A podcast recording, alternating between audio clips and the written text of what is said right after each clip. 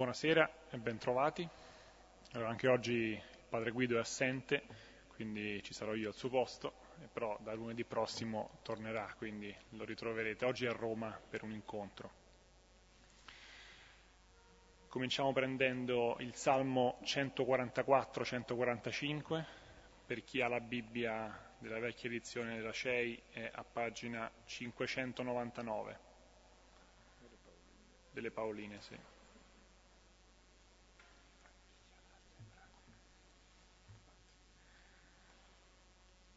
Quindi Salmo 144-145, lo pregheremo come al solito a cori alterni, alternando ogni lettera dell'alfabeto ebraico, quindi ogni versetto.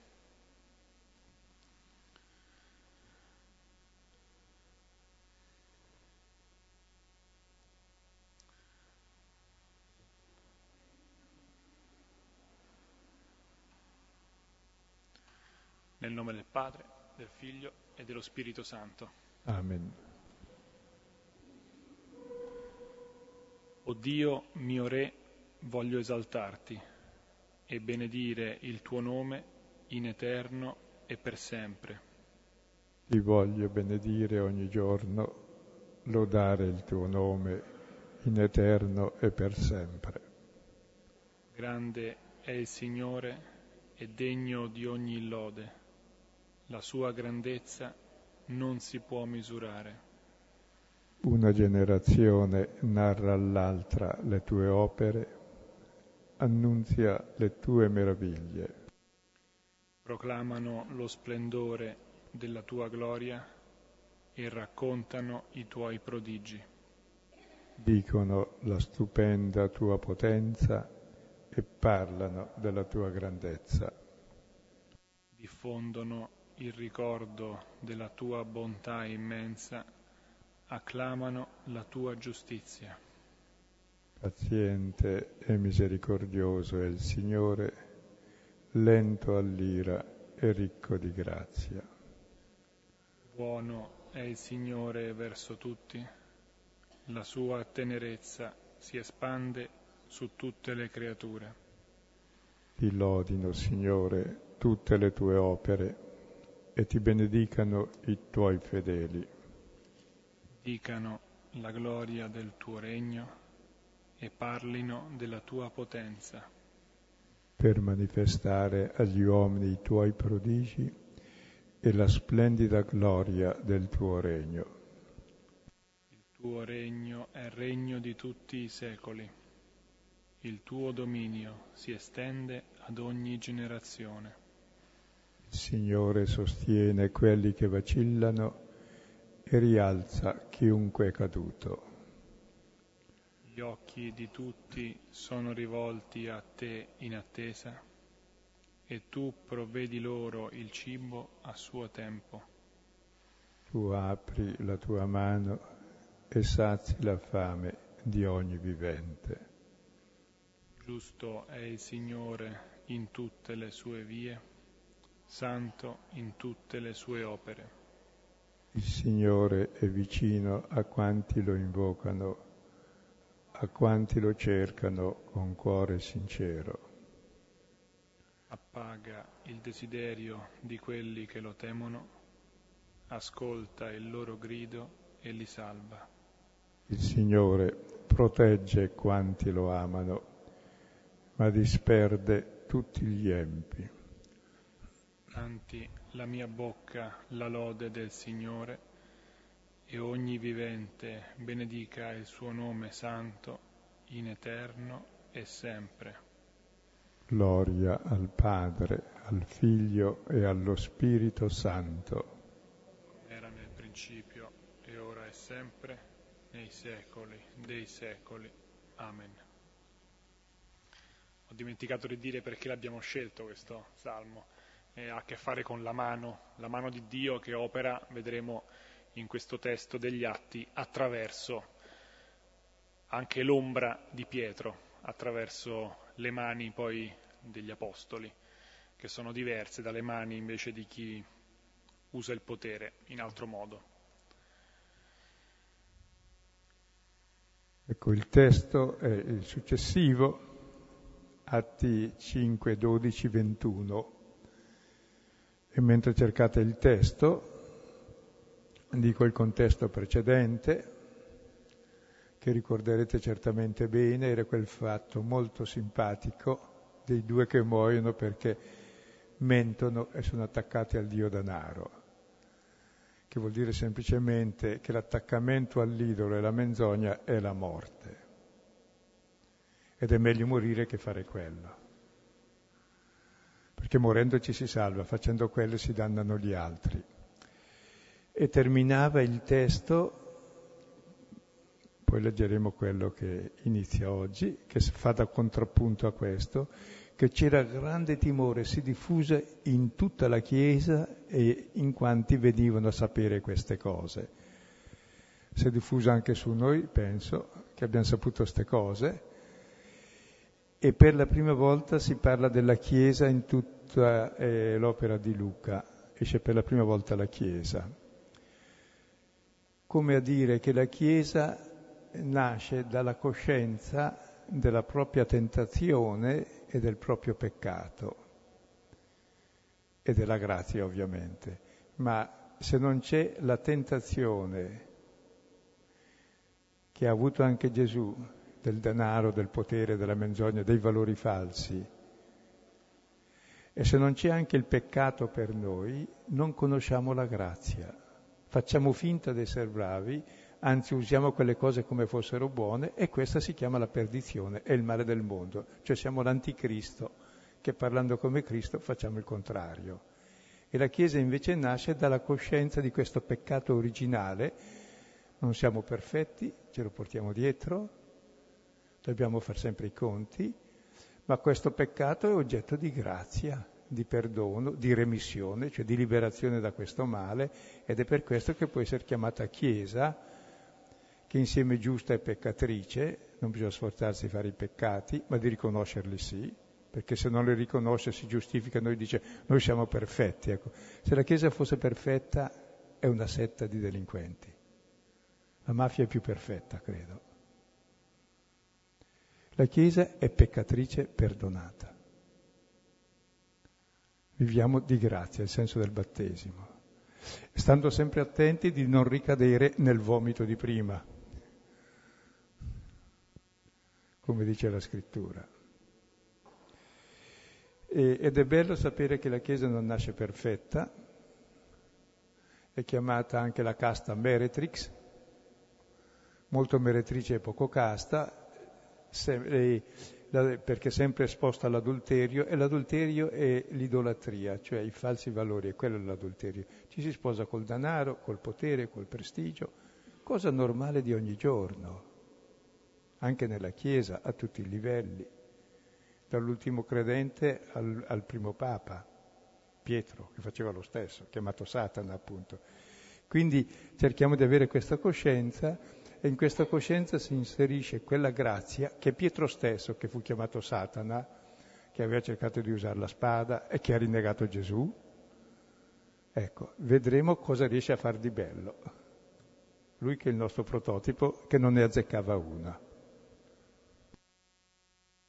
Non a caso appunto vedremo che è in qualche modo il lato oscuro di Pietro a, a guarire, a portare vita, come anche vedremo che l'uso delle mani da parte dei sommi sacerdoti che riescono a mettere le mani su, sugli apostoli però ottiene l'effetto opposto, cioè in fondo permette alla parola di essere annunciata in tutta verità come anche nel Vangelo di Luca e nei Vangeli eh, abbiamo visto accadere la stessa cosa, le tenebre che concepiscono la luce non fanno altro che essere illuminate.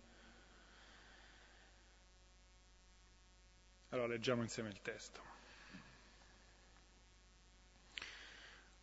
Ora, attraverso le mani degli apostoli avvenivano segni e molti prodigi tra il popolo ed erano unanimemente tutti quanti nel portico di Salomone e nessuno dei restanti osava aggregarsi a loro, ma li magnificava il popolo.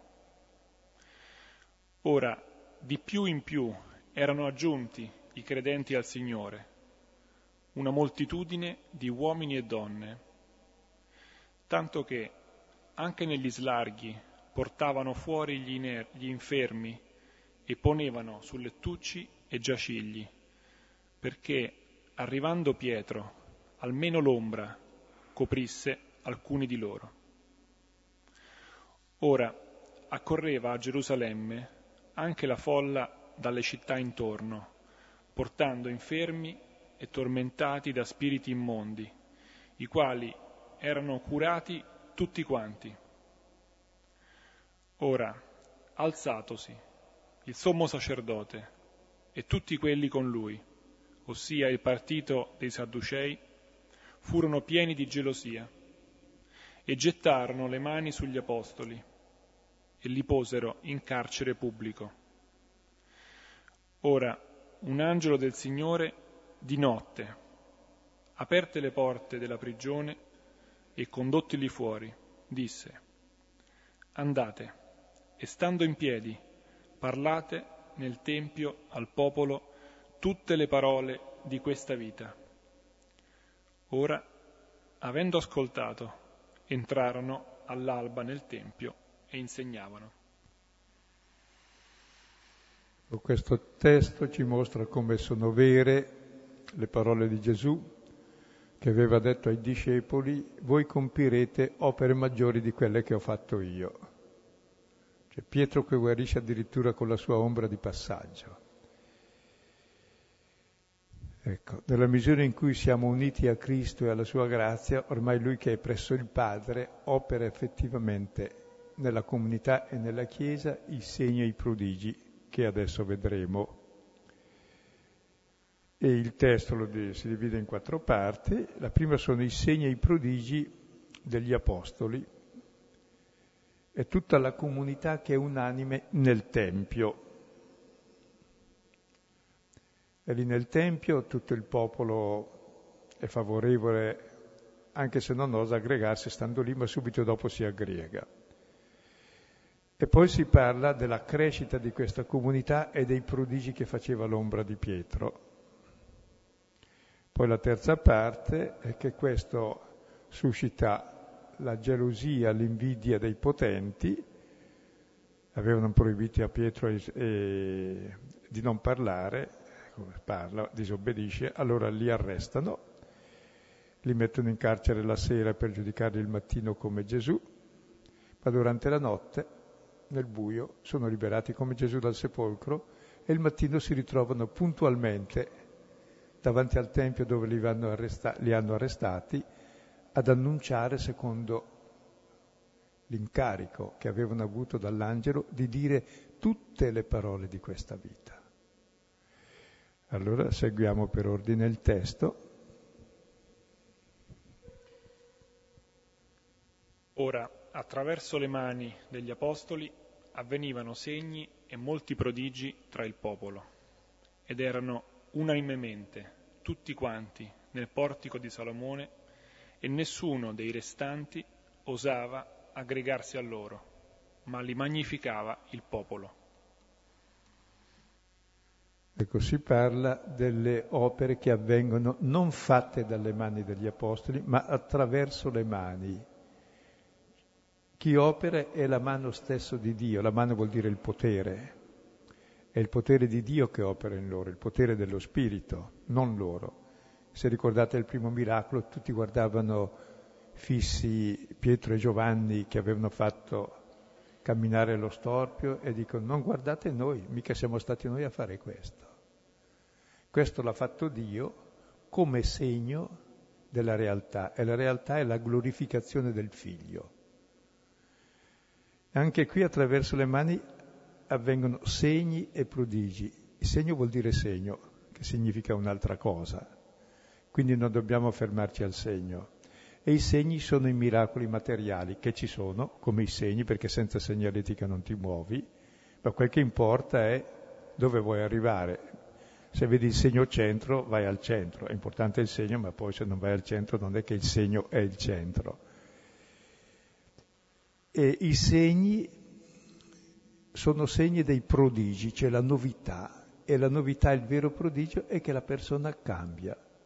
sa vivere in fraternità, sa vivere nell'amore, sa vivere ormai una vita nuova nello spirito. E questo è il vero miracolo,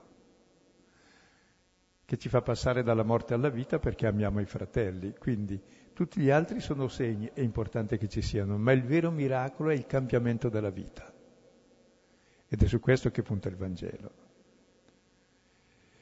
E difatti il vero prodigio è che erano tutti unanimemente, cioè hanno una sola anima, un solo cuore. Avete mai visto le persone unanimi?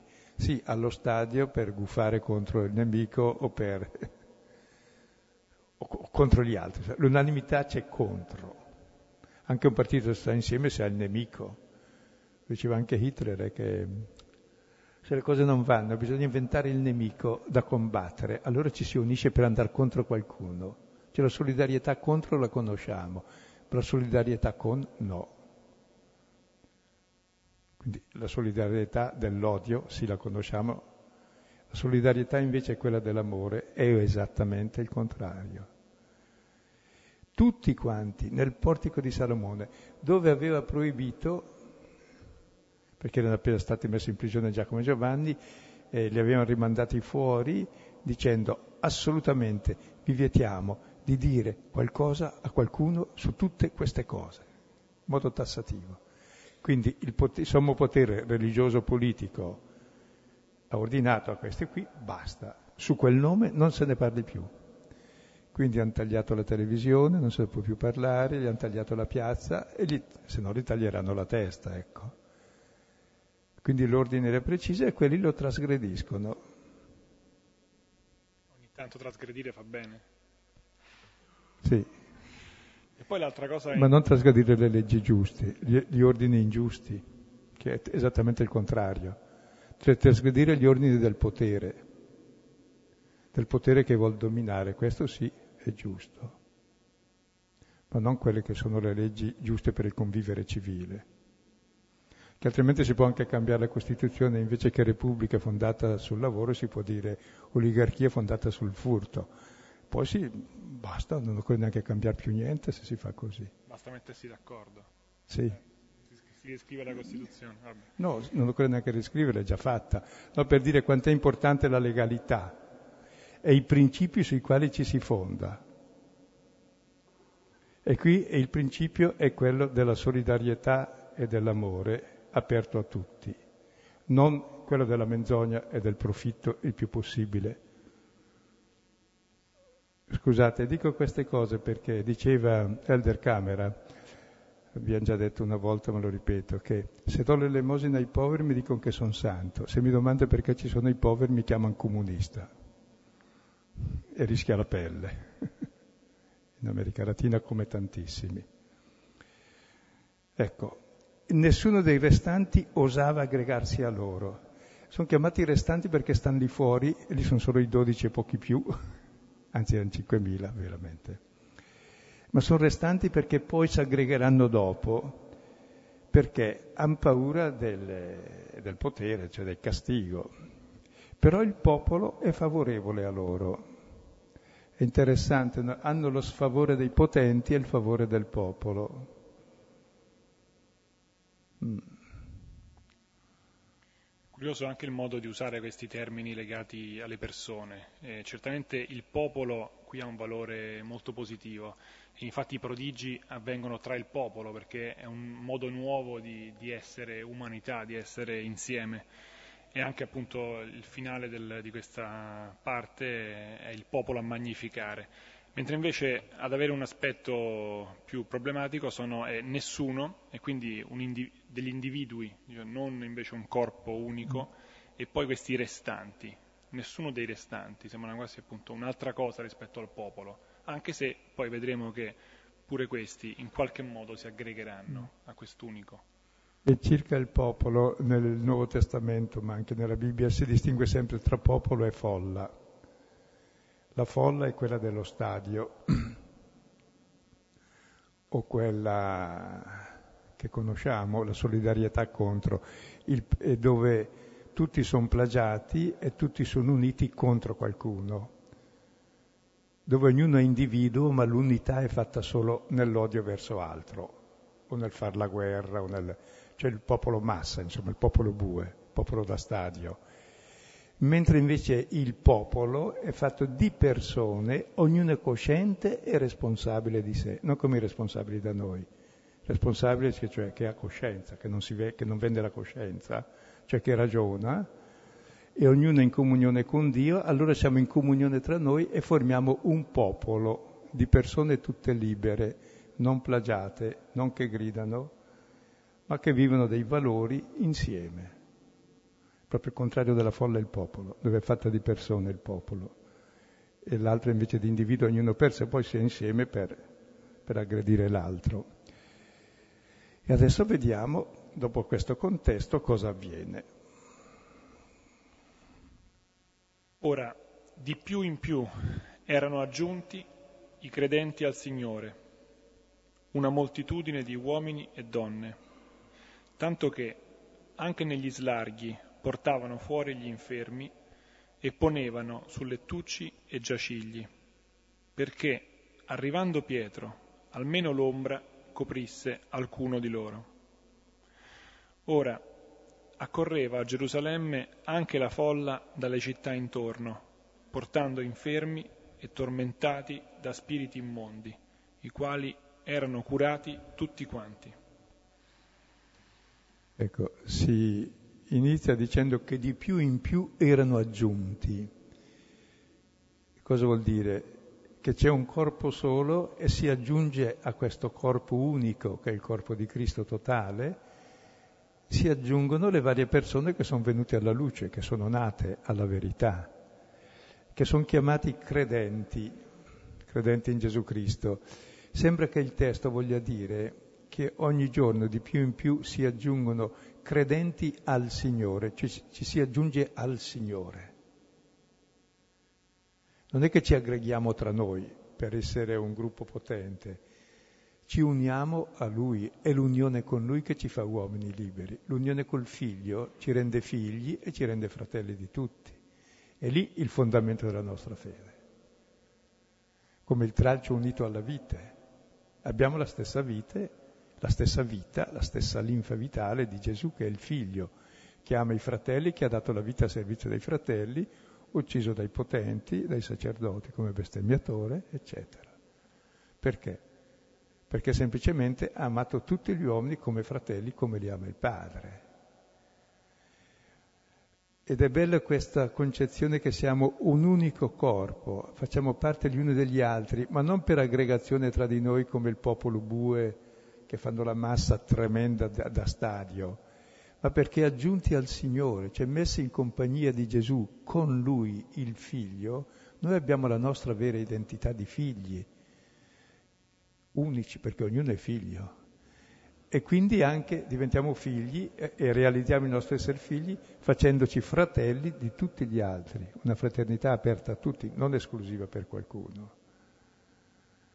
Ed è bello concepire la Chiesa come questa comunità aperta dove ci si aggiunge e si è aggiunti al Signore. Per cui la nostra identità non è più l'essere uomini e donne, a noi sembra una banalità, una moltitudine di uomini e donne non è banalità perché solo gli uomini erano membri effettivi. Anticamente gli altri erano di seconda categoria. Invece non c'è né seconda né prima categoria, schiavi o liberi, meglio gli schiavi prima, i liberi capiranno dopo come sono schiavi, in genere sono prima le donne, poi gli uomini, Ecco. E poi non c'è neanche la divisione tra condizioni religiose, non c'è né giudeo né greco, né uomo e donna, ma neanche eh, i vari condizionamenti, cioè cristiani e non cristiani, oh, sono tutti uomini, gli uomini sono tutti figli di Dio. E noi rischiamo di fare del cristianesimo invece una religione, anche peggio degli altri, perché noi abbiamo la salvezza, tutti gli altri sono dannati. Esattamente ciò che Gesù ha voluto non fare. Ha voluto preservare gli uomini tutti, perché è fratello di tutti. E noi continuiamo sempre a fare grandi distinzioni e chiudiamo la Chiesa in un ghetto di privilegiati, boh, che ha poco a che fare con, con Dio Padre di tutti, con Gesù morto in croce per tutti, ucciso come bestemmiatore dei religiosi e quindi mi è capitato di fare a Bologna in piazza venerdì scorso una lezione, dicevo è impossibile, invece è stato interessante.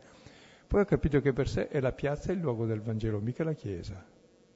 Poi pensando bene, io in chiesa il Signore l'ho sempre visto solo crocifisso. Infatti abbiamo crocifisso noi.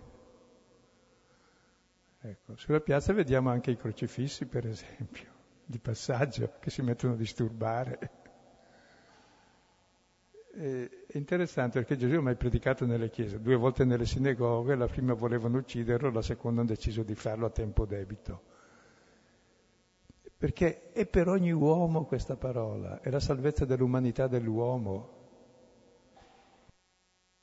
Tra noi invece siamo abituati a costruire la nostra unità proprio intorno a ciò che qui invece sembra essere una, una fonte di divisione, quindi ci, ci, accorpiamo appunto uomini e donne, milanisti, interisti, italiani, francesi e così via. L'identità è qualcosa di esclusivo a partire da qualche caratteristica che ci contraddistingue rispetto agli altri. E qui invece l'unità è qualcosa che avviene non intorno a una eh, caratteristica comune, a un mettersi d'accordo in qualche modo o a trovarsi d'accordo, ma invece essere aggiunti a un corpo, che appunto è quello del Signore, e non appunto artificialmente intorno a qualcos'altro. Quindi sì, c'è una, una dimensione anche precedente, quasi appunto che viene molto prima. Anche se appunto noi invece di tante aggregazioni pensassimo che ogni uomo è chiamato alla comunione personale con Dio e ce l'ha già dentro. E il Vangelo non annuncia altro che Dio è già nel cuore dell'uomo in lui viviamo e siamo e esistiamo, di lui stirpe noi siamo. E il Vangelo viene a liberare quei desideri profondi che la menzogna ci ha tolto, fingendo che l'uomo, vera immagine di Dio, sia quello che vediamo in genere, che sono l'antidio, gli uomini potenti che hanno tutto in mano, che distruggono. No, il vero uomo c'è già dentro di noi nel nostro cuore.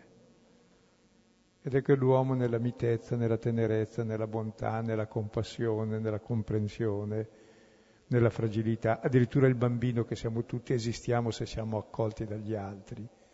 È il figlio dell'uomo che è in noi, è Dio stesso. C'è il bisogno d'amore in fondo. Andiamo... E questo ce l'ha ogni uomo, per questo il Vangelo funziona. E per questo non, non dobbiamo farne una cosa, una privativa nostra contro gli altri, sennò proprio abbiamo capito niente. Bene. Il, sì, il, corpo, come dire che quel corpo esiste già, però eh, le, le, singole parti non sono ancora consapevoli di, di, esserne, di, esserne, parte davvero, quindi serve una parola che riveli, che sveli la tua verità profonda, che è la, essere parte di quel corpo.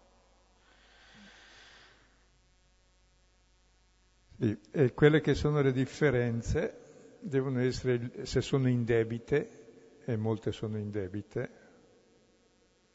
cioè quelle razziali, quelle di censo, quelle di ingiustizia, di schiavo, padrone, libero, eccetera, di dominio, sono tutte ingiuste, vanno superate, non si possono tollerare. E quelle naturali, uomo e donna, o anche i limiti che abbiamo tutti, ecco, diventano luogo di comunione nell'aiuto reciproco e nell'amore. Quindi i limiti indebiti vanno superati, quelli che ci sono i limiti naturali che ognuno ha e i limiti di genere si chiama, genere maschile o femminile, tutti della stessa specie siamo.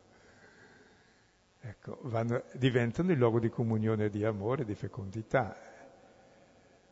Bene, beh, insistono che eh, Paolo diceva, per me la vita è Cristo, anzi la mia vita è nascosta con Cristo in Dio, quando apparirà Cristo mia vita, allora apparirò anch'io nella mia identità, nella mia gloria. Cioè la nostra verità è Lui. E tra l'altro l'uomo poi, in effetti, abita dove ama.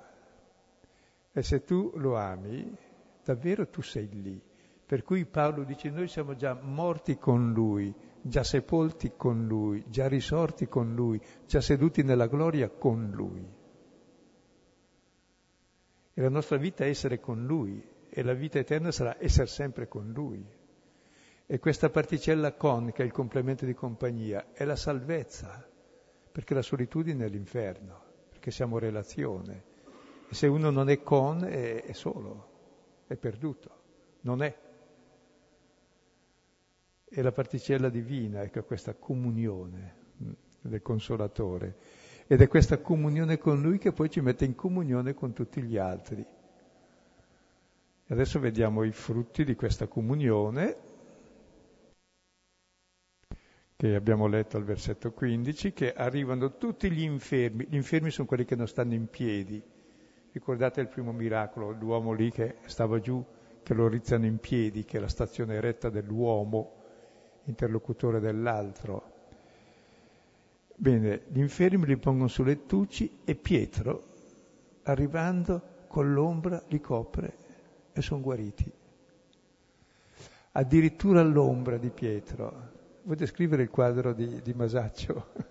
Sì, c'è questo bellissimo affresco eh, nella Cappella Brancacci a Firenze, dove si vede appunto Pietro che guarda verso l'alto, è dritto, dritto in piedi cammina con, con passo spedito, deciso, la sua mano destra è inerte e invece la sinistra è nascosta dal, dal mantello, quindi come spesso poi nell'iconografia la mano nascosta è, rivela il mistero, e poi l'ombra che è molto sottolineata, che passa sugli infermi, che pian piano eh, si vede il passaggio di Pietro che qualcosa cambia, quindi gli infermi dopo il passaggio cominciano ad alzarsi anche loro, invece gli infermi prima che aspettano il passaggio di questa ombra e poi ce n'è uno esatto che è sotto l'ombra, che è mezzo in piedi, mezzo, mezzo seduto o, o sdraiato e quindi si sta alzando anche lui. Tra l'altro l'alzarsi in piedi è quello che dice anche il, ehm, l'angelo a, agli apostoli poi, dopo la liberazione, vedremo, andate stando in piedi. Quindi lo stare in piedi è, è simbolicamente molto evocativo in questo brano.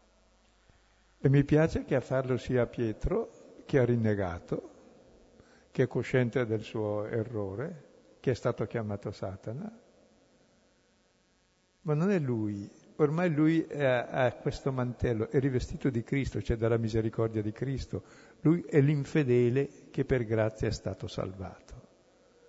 Allora può comunicare agli altri l'esperienza che ha avuto, ma non è lui, ormai è rivestito di questo manto che è Cristo che è il potere stesso di Dio. Ed è questo potere che opera in lui perché? Perché è un disgraziato che è graziato e opera in lui questa grazia. E forse proprio appunto è grazie alla sua ombra che, che può guarire, non so, il famoso il libro di, di Nowen, eh, il, il, guaritore ferito. Soltanto chi ha esperienza poi del, della ferita può a sua volta diventare un buon medico perché riesce a immedesimarsi nel, nella persona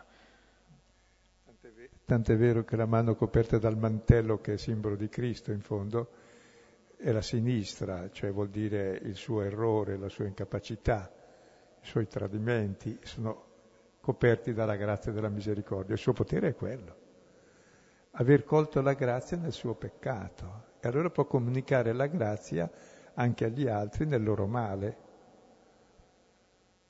bello pensare anche che l'attraverso le mani degli apostoli con cui inizia questo, questo brano siano esattamente le due mani di, di, Pietro, la mano sinistra coperta dalla grazia e la mano destra distesa e apparentemente inerte, che invece riceve il dono di Dio. Come anche la mano destra e sinistra di Dio in un famoso testo di Rilke, che appunto vede in queste due mani il simbolo poi delle due, oppure anche nell'abbraccio benedicente, nel, nel, nel um, quadro di Rembrandt, no? il, il, figlio prodigo, le due mani del padre, una maschile e una femminile. Ed è bello che Pietro è rappresentante della Chiesa, che non è perfetto, eppure compie questi prodigi perché va avanti dritto guardando in alto quello è, è tutto. È Se tutto comincia il... a guardare in basso i suoi interessi, le sue cose, basta, è finito. Cioè proprio guardando Cristo, unito a Cristo e quell'esperienza di salvezza che ha avuto, che può comunicare questa salvezza e questa vita. Non è neanche qualcosa che si sforza di fare, ma che sgorga naturale, appunto come poi l'annuncio vedremo alla fine di questo brano. E proprio adesso accorre a Gerusalemme la folla delle città intorno. È una folla che diventerà popolo. È la prima volta che vengono. Sì, i giorni di Pentecoste erano già lì, ma perché erano già lì per caso. Adesso vengono attirati da questo. Gli infermi, i tormentati da spiriti immondi, ed erano curati tutti quanti, nessuno escluso. Questo appunto più di quello che poteva fare Gesù, no? E quindi ancora sottolineata questa dimensione eh, in, straordinaria, dove addirittura appunto la vite che, che, porta la vita ai tralci, però sembra, non è quella che porta frutto, il frutto, il frutto lo portano i tralci, però la vita, la vita che poi arriva nel, nel frutto passa attraverso la vite. Quindi Gesù in questo caso è veramente la vite, nel senso che il suo frutto è, in, è inferiore a quello che poi porta la Chiesa. E poi questo accorrere richiama i tempi finali e tutti sono curati quando ci sarà la restaurazione del popolo di Dio, quando a Gerusalemme tutti accorreranno tutti i popoli, anche il brano di Zaccaria molto bello, Zaccaria 8, 20, 23. Che poi riprenderemo anche tra i brani del, eh, come riferimento per la, la preghiera o la, l'approfondimento a casa, in cui tutti i popoli chiedono, tirano il lembo del mantello a Israele dicendo vogliamo venire anche noi, dove andate, dove andate voi vogliamo esserci anche noi. E il desiderio di questa unità, di questo essere aggiunti all'unico corpo che è il corpo del Signore, il corpo di Dio che poi è anche il corpo dell'umanità, della, eh, della Chiesa intesa in senso universale davvero.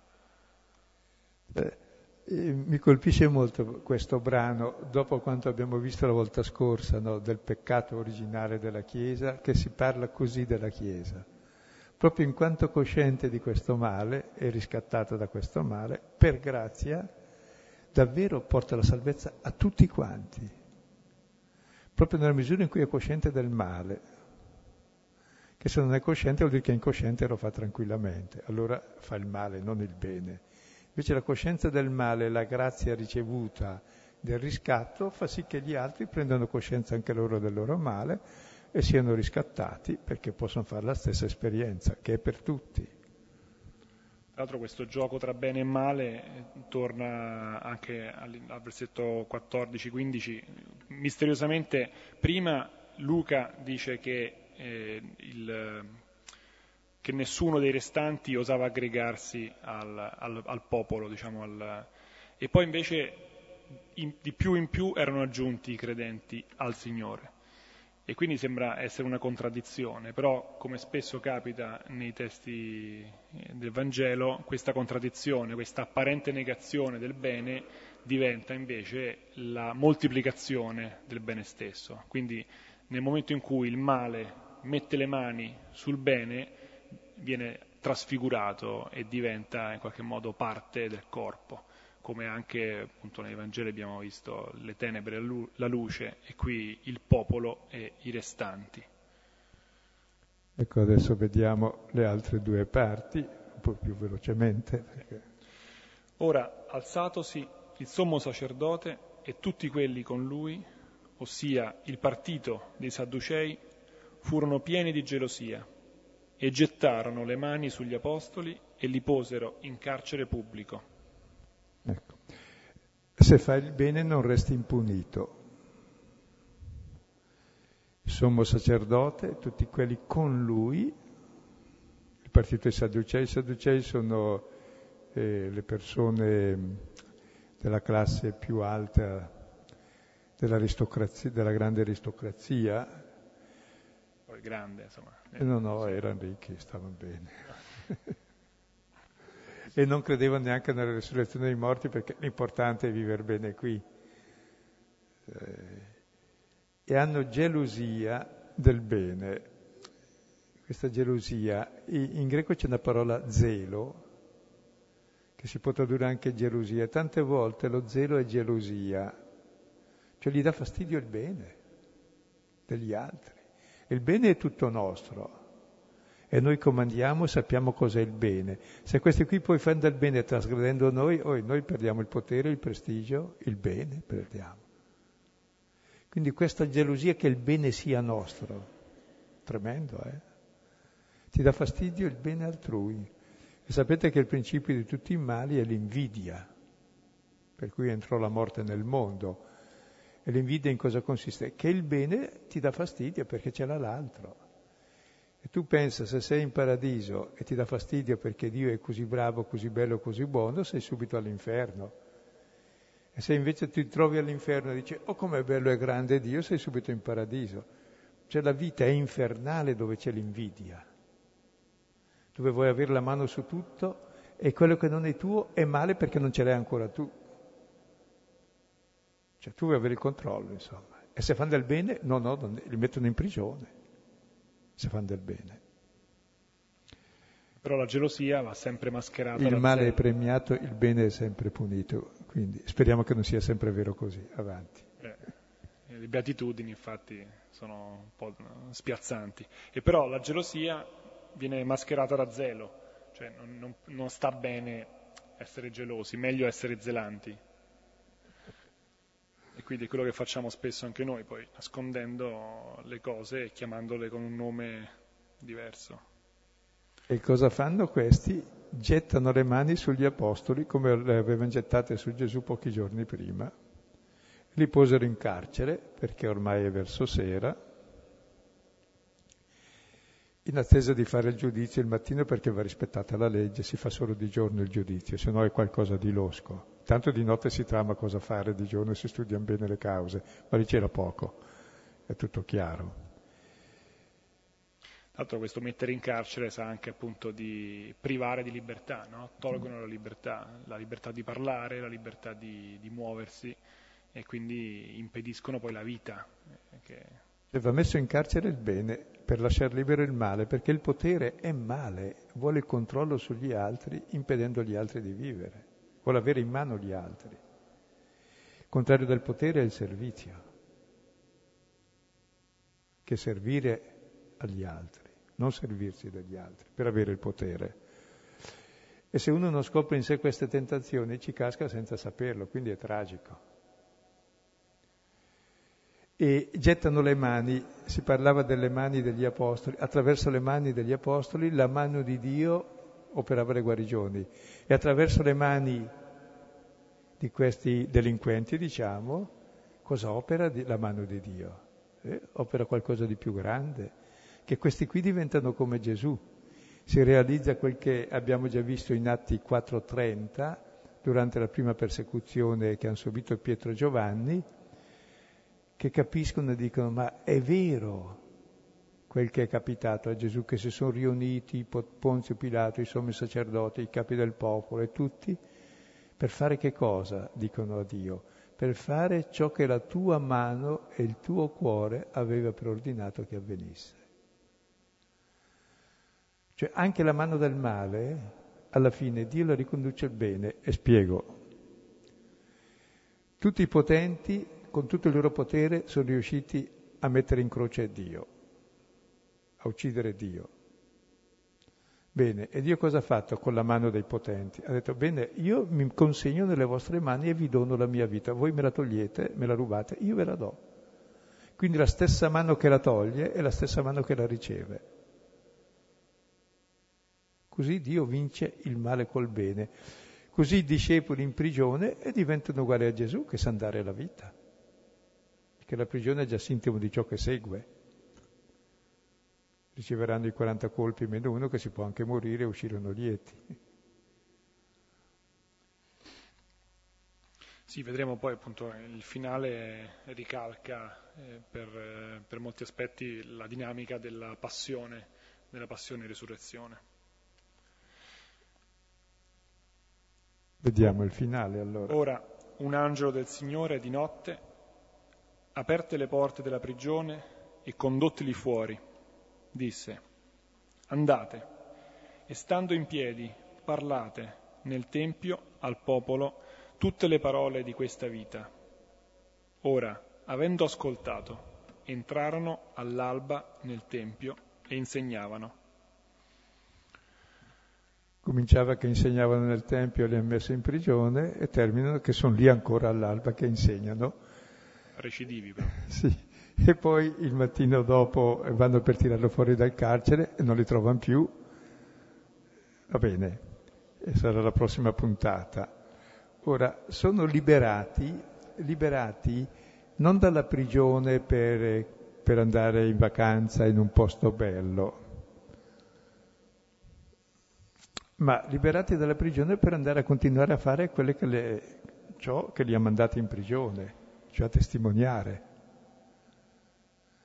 Cioè la liberazione, il prodigio che ottengono non è semplicemente un, non è un vantaggio loro, eh, sarebbero stati un po' più tranquilli in prigione forse. Il senso vero della liberazione è che siano liberi per un servizio, per il servizio di annunciare la parola come la liberazione, la prima liberazione è quella della suocera di Pietro, che è liberata dalla febbre, per, per far che? Per servire. Cioè la vera libertà è quella di servire, non di dominare. E la liberazione è quella per andare a servire gli altri, non servirsi degli altri. E poi anche la liberazione dalla, dal carcere è l'immagine della liberazione che loro già sperimentano, sono, sono uomini liberi, nel senso che non hanno paura del, del, potere come qualcosa che può impedire di, loro di vivere. E quindi è poi un modo per significare anche attraverso l'esteriorità qualcosa di più profondo. Cioè veramente sono liberi loro, ecco, sì, è vero. E poi è bello che sono mandati a insegnare nel Tempio tutte le parole di questa vita, cioè la loro missione è la parola di verità. Siccome il male è la menzogna che l'uomo ha in testa, il vero servizio è quello della parola di verità, che è quella del figlio, che si fa fratello di tutti, ultimo di tutti, che si fa povero Cristo, che dà la vita, che non la toglie a nessuno, che non cerca il potere, non cerca l'apparire, non cerca il dominio. E sa che questo è il male del mondo, che distrugge in noi l'immagine di Dio. E gli apostoli sono testimoni di questa libertà. Testimoni vuol dire non semplicemente che la annunciano, ma che la vivono, la stanno vivendo, sono stati liberati dalla paura e dalla prigione, ma dalla paura di tornarci, perché quel che faranno li metterà nei guai ancora di più. Hanno trasgredito per la seconda volta l'ordine. Anche le descrizioni del, del tempo, quindi la notte nella quale l'angelo viene a liberarli dalla prigione e l'alba poi nella quale invece vanno a, nel Tempio a insegnare, ricalcano i tempi della passione e risurrezione, quindi c'è l'arresto di notte e però di notte poi viene anche concepito la, la luce e quindi la liberazione perfino dalla morte, in questo caso dalla prigione, comunque dal, dagli strumenti del, di un potere che vuole bloccare, fermare la vita. È bella anche la definizione appunto di quel che devono dire, dire tutte le parole di questa vita, tutte, questa vita. Questa vita è la vita di Gesù, ciò che lui ha fatto e detto, che è il primo uomo che è vissuto da uomo, cioè da figlio e da fratello. Ecco, tutte queste parole sono le parole della vita di ogni uomo. E non lasciarne indietro nessuna, senza scontarle. E le altre parole sono parole di morte, quelle che non sono di vita. Esattamente la menzogna, che conosciamo bene, e allora cosa fanno? Ascoltano l'angelo, nella, all'alba entrano nel Tempio e insegnano, insegnavano anzi all'imperfetto. Se, un'ultima cosa che può essere interessante poi può essere che eh, mentre i sommi sacerdoti usano le mani per eh, mettere in prigione, invece l'angelo usa la parola e quindi disse e, e loro, avendo ascoltato, sono liberi, si trovano liberi. Sì, la parola libera, le mani invece servono per prendere e poi in mente dicendo questo è a servizio tuo. Ecco, ed è molto bello vedere la libertà che hanno questi qui di insegnare, nonostante tutte le minacce, nonostante il carcere da cui sono usciti per la seconda volta e cui entreranno subito dopo. La vera libertà non è non essere in carcere, la vera libertà è dire la verità, non scampare la vita. Ci lasceranno la vita per la verità, perché la verità vale la vita. E gli Atti degli Apostoli termina con Paolo, capitolo 28, versetto 30 seguente, che è per circa due o tre anni a Roma agli arresti domiciliari in una, pigio, in una stanza d'affitto presso un pagano, in attesa dell'esecuzione capitale tutto sommato, che è già scontata, e si dice che accoglieva tutti e annunciava con piena libertà il Vangelo. Strano, la libertà della Chiesa è essere libera dal potere, essere in prigione, in una casa, ad affitto a tue spese, di un pagano in attesa della morte, si chiama libertà questa. Sì, questa è libertà. La Chiesa non è libera tutte le volte invece che si adatta al potere, che mercanteggia col potere per opprimere gli altri. Allora manca la libertà, non si testimonia più. Così la testa del Battista sul piatto parla più forte della testa sul collo, testimonia la verità, cioè una verità che vale la vita. Quindi c'è un altro concetto di libertà, non è quella di poter fare quel che pare e piace, ma la libertà di porre anche la vita a servizio, una libertà anche che non ha paura né della prigione né della morte. Allora sei uomo libero, perché per morire si muore, è vivere male che non si deve, è mentire che non si deve, è fare l'ingiustizia che non si deve. Ecco allora queste persone che testimoniano con la vita tutte le parole che dicono. Ed è bello sapere che queste persone si chiamano Pietro, che conosciamo, Giacomo e Giovanni, figli del tuono, criticavano per i primi posti contro Pietro, e tutti gli altri pure che se la prendevano perché li volevano anche loro, ecco. bene, e che tutti abbandonano Gesù e qualcuno anche lo rinnega, ecco, proprio questi sono capaci di fare questo. Ed è bello che la Chiesa non sia di persone perfette, ma attraverso le nostre mani, per la potenza di Dio, in quanto rivestiti di grazia e di misericordia e di Cristo, e in quanto coscienti del nostro peccato, possiamo davvero operare con questa libertà.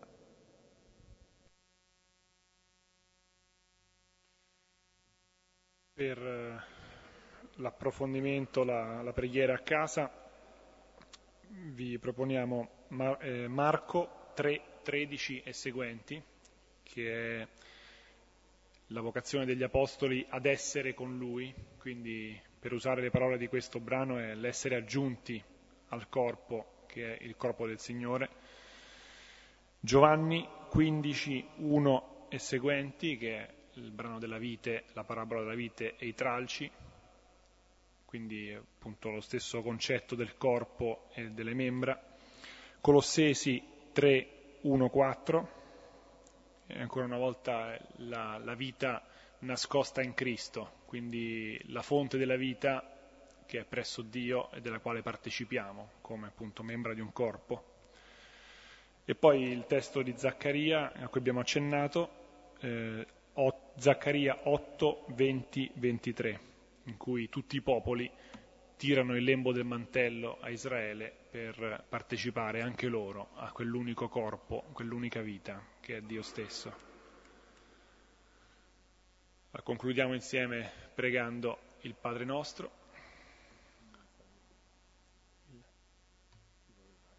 Ah sì. No, ma prima è Padre nostro, no? No, prima si va. Ah, chi, chi, appunto, chi vuole, chi, chi vuole andare ovviamente può già andare, poi gli altri restano per eh, un confronto più a tu per tu, diretto.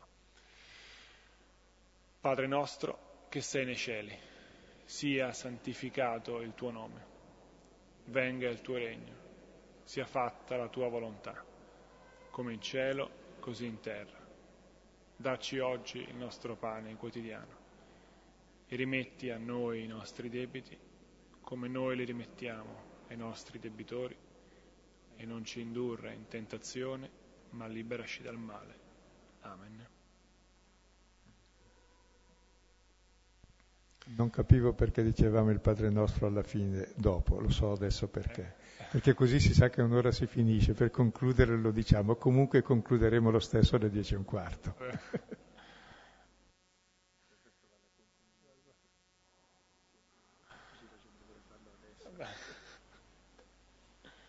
Così anche chi se ne va poi, sì. però in effetti poi c'è un'altra conclusione dopo.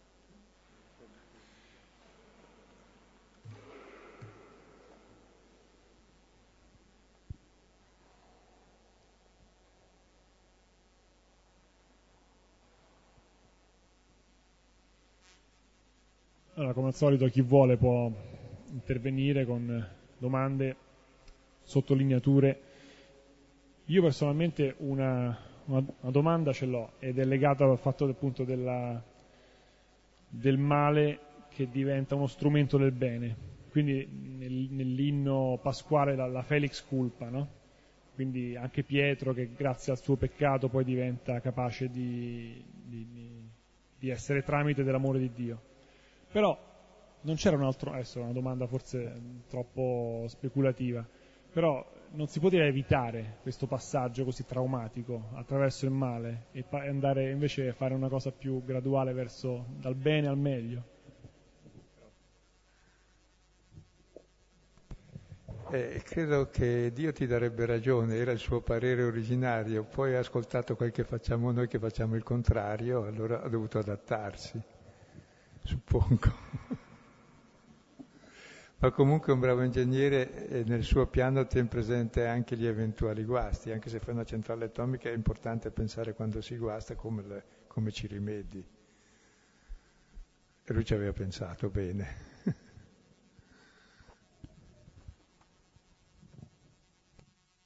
Io ho fatto la mia figura, adesso tocca a voi.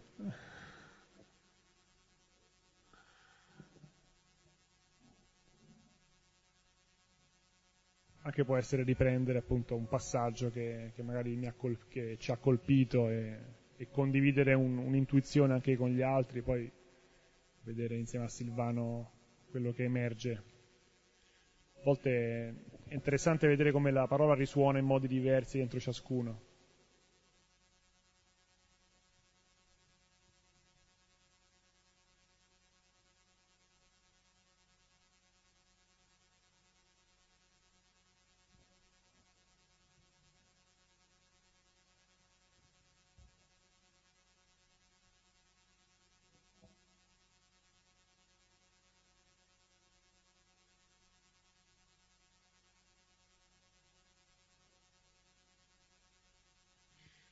Il, il, un'altra cosa che mi colpisce, ah sì, scusa, il lato dell'ombra è una cosa che mi affascina molto comunque.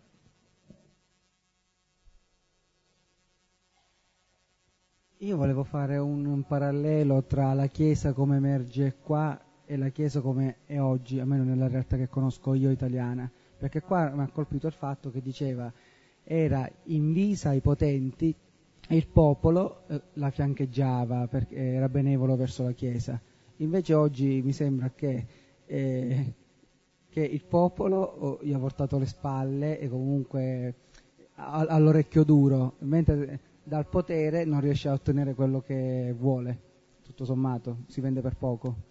Questa è la mia opinione. Eh, ma è una cosa che mi interessa molto e che è vera. Eh, la Chiesa d'Italia ha flirtato molto coi potenti e da contro la gente eh, corrisponde.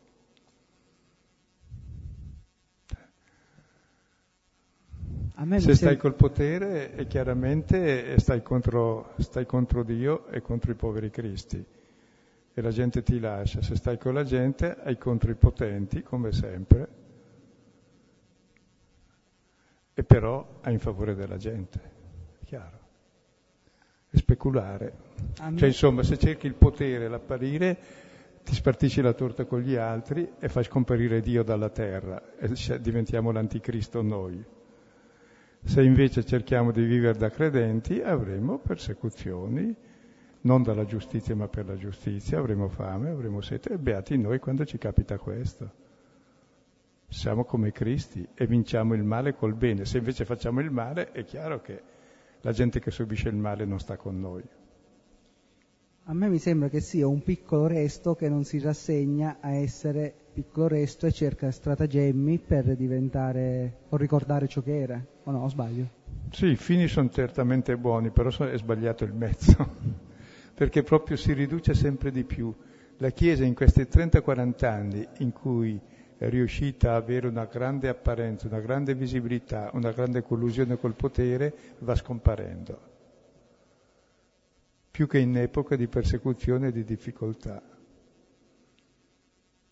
Perché appunto... L'annuncio che fa è sempre lo stesso da duemila anni, l'annuncio però, cioè non è che è cambiato. Eh, cioè la percezione, almeno a livello di istituzione, l'annuncio è sempre quello, perché... No, quel che cambia è la coscienza del peccato.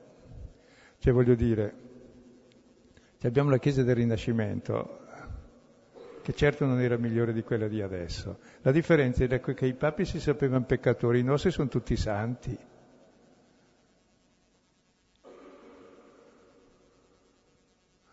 E sapendosi peccatori allora eh, erano graziati e se qualcuno voleva vivere il Vangelo come Sant'Ignazio o San Francesco prima, eh, fatelo pure, vuoi andare alle Indie in povertà, ma fallo pure. Adesso invece no, devi sottostare ai giochi di potere e, e beh, sono cose che capitano, non è allegra la cosa, ma speriamo che smetta, ecco, questo voglio dire. Dobbiamo pregare Dio perché è una grave mancanza nostra.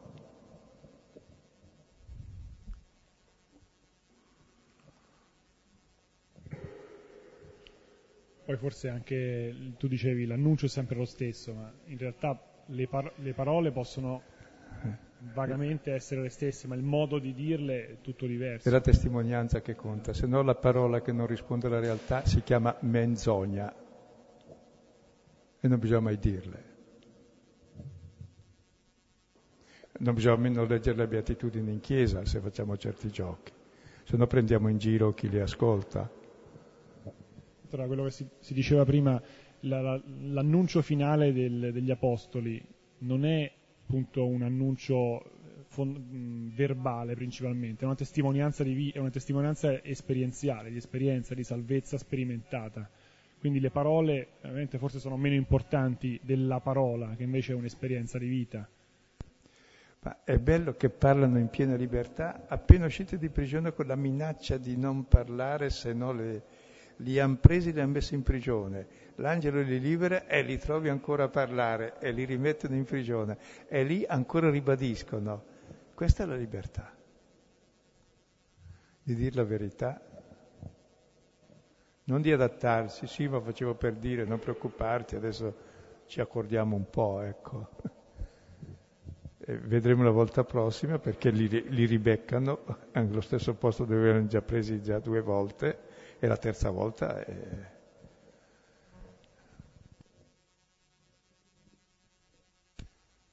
Cioè il paradosso è che la Chiesa è libera quando è in prigione, quando è libera dal potere, è perseguitata dal potere, allora è libera, se no ha interessi da difendere e non è più libera.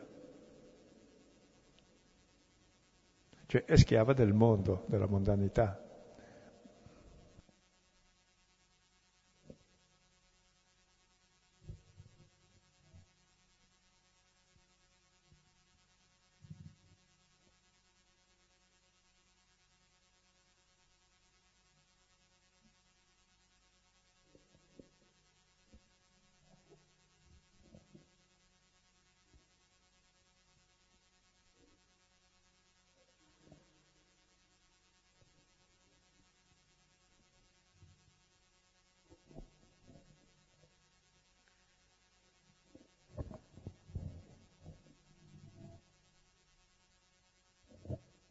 Di questo brano mi ha affascinato la, è la parte dell'ombra di Pietro, eh, perché stavo riflettendo come eh, l'ombra di per sé c'è quando c'è una luce.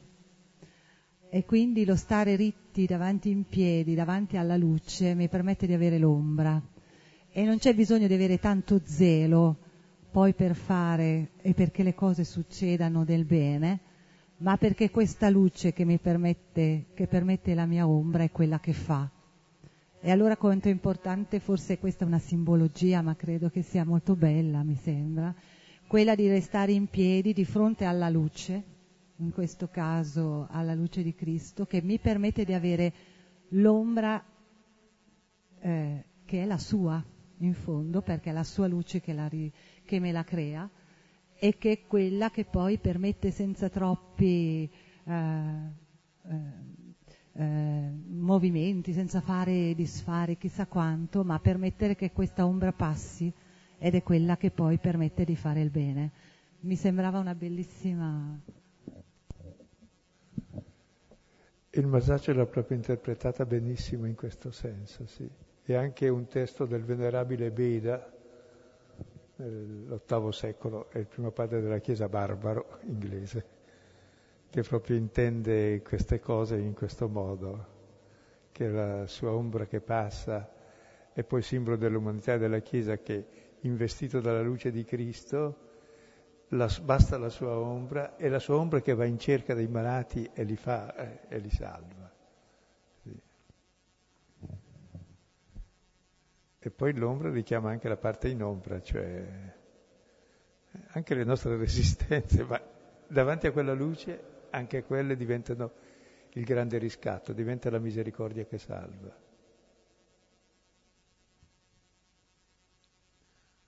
Infatti la cosa più grande di Voitile è stato riconoscere gli errori. Il punto è che abbiamo riconosciuto quelli dei millenni precedenti e non quelli che facciamo oggi, che sono uguali che accusare gli errori dell'altro, il, il culpa eius, il sua colpa va bene, è il mia colpa che è più difficile. Il mia colpa dei peccati altrui mi è facile anche a me.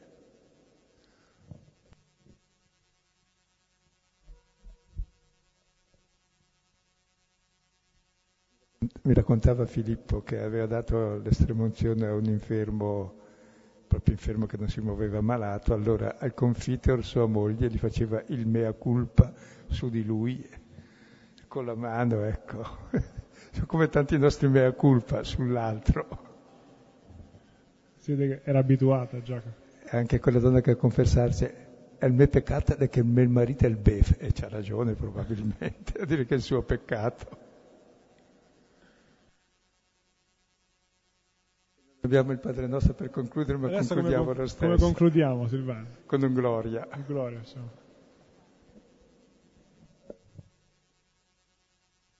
Gloria al Padre, al Figlio e allo Spirito Santo, come era nel principio, ora e sempre, nei secoli dei secoli. Amen.